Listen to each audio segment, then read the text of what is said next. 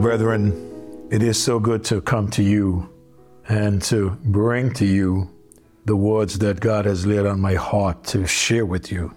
And I trust that as I share these words with you, and that you listen, and that as you share with others, that all of us will grow and become more like the Lord Jesus Christ. And if you're listening to my voice and you're not aware of a time or a place where you stopped and realized that you are a sinner and that you need Jesus Christ to be your Savior, if you're not aware of a time and a place when you call out to Him, acknowledging that you need Him and asking Him to come into your heart and to forgive you of your sins, if you're not aware of such a time, I would encourage you to stop right where you are, stop what you're doing, and cry out to Him and ask Him to save you because He would.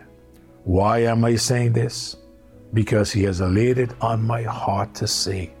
And I know that there is somebody out there listening now who needs to stop and cry out to Him. It's hard to kick against the pricks.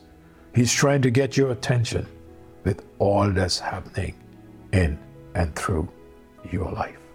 We're here to help you. If we can help you in any way, I've given my number over and repeated times. I would do it again. My number is 721 580 7792. If you need any help, any spiritual help, I'll be more than happy to assist you or to find someone that will assist you. That's what we are here for, to help one another. But I'm happy to share with you today, and um, we're going to start another little series. And this time, we're going to look at the basis of knowing God. The basis of knowing God.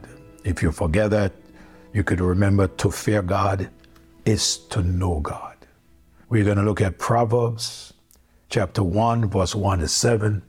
But before I even read the scripture, I want to share with you a verse of a song. You know the song, How Great Thou Art? Yes, you do. The songwriter said, Lord my God, when I in awesome wonder consider all the worlds thy hands have made, I see the stars, I hear the rolling thunder, thy power throughout the universe displayed.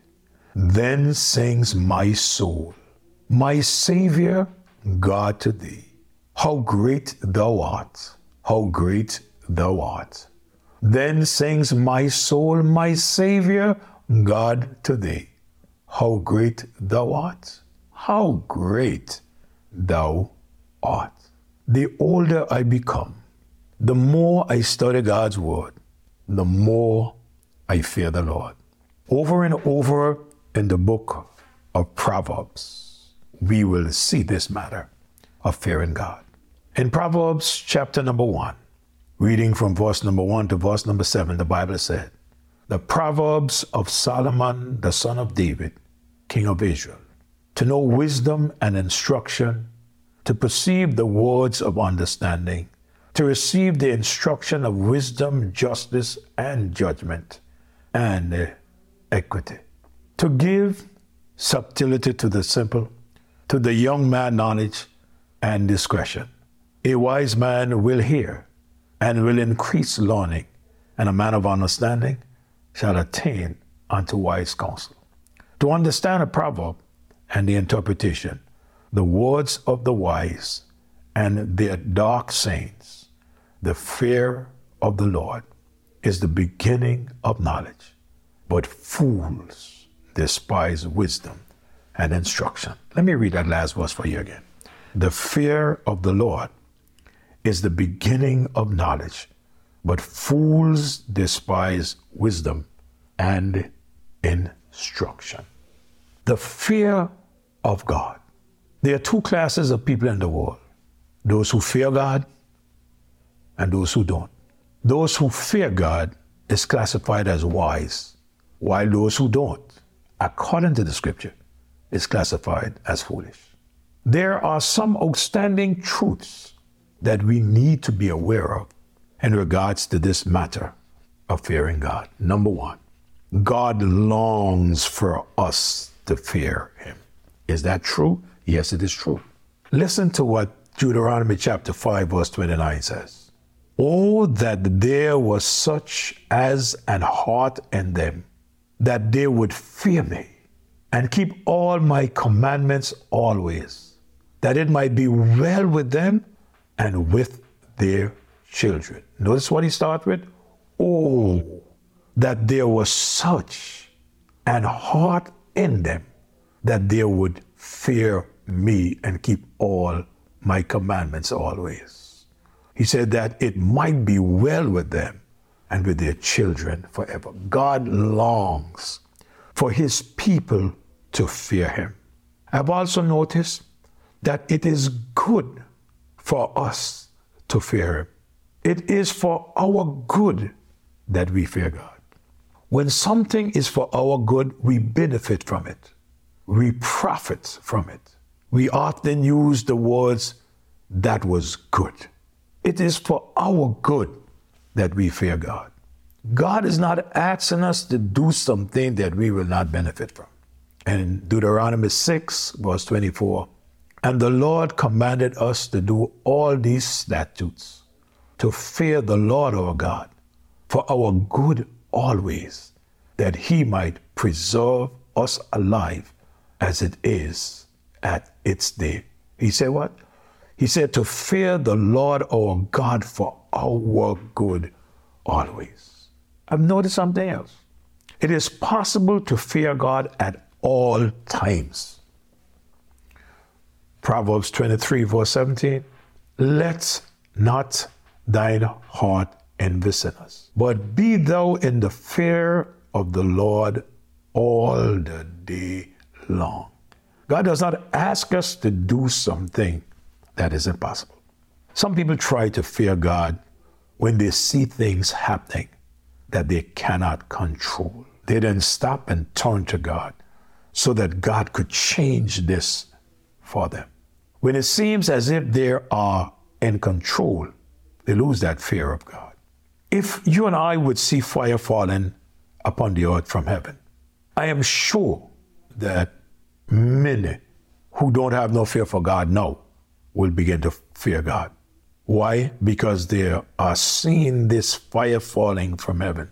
But when the fire is gone, the fear of God is over. You say, Pastor, how could you say that? You forget a pandemic? When the pandemic was on, but people were concerned. I could go back to Facebook, and while you were preaching someone on Facebook, hundreds of people would be looking. Go check it out now. You see, the proof of fearing Him is to be obedient, and Him, I'm speaking of, is God. If we say we fear God, then we got to be obedient.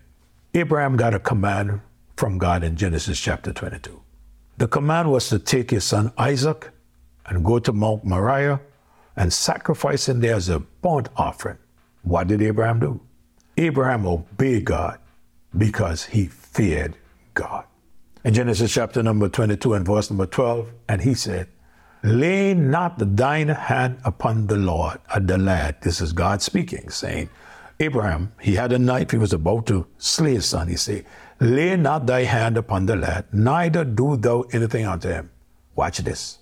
For now I know that thou fearest God, seeing thou hast not withheld thy son, thine only son, from me.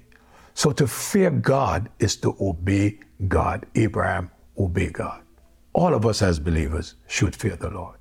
It is one thing when the ungodly refuses to fear God, but when the believer lost its fear for God, that is terrible. In Acts chapter number 9 and verse number 31, then have the churches rest through all Judea and Galilee and Samaria and were edified and walking in the fear of the Lord and in the comfort of the Holy Ghost were multiplied. My time is up. I gotta stop.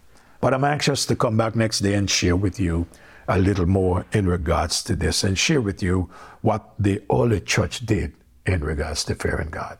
Father, keep your fear before us. Develop in us, help us to develop this fear of you, this reverence, God, this respect, this awe of you, and help us to live our lives in such a way. Lord, many have lost their respect They have lost their reverence for you, for your house, for your servants, for one another. Oh God, help us to love you, respect you, and respect your word. Have your way with us now as we go out and live our lives, may our lives be honoring and glorifying to you. In Jesus' name I pray. Amen. God bless you. Thank you so much for listening. I'll be back to build on this and looking forward to hearing from you. Do have a great day. Don't forget, share with a friend.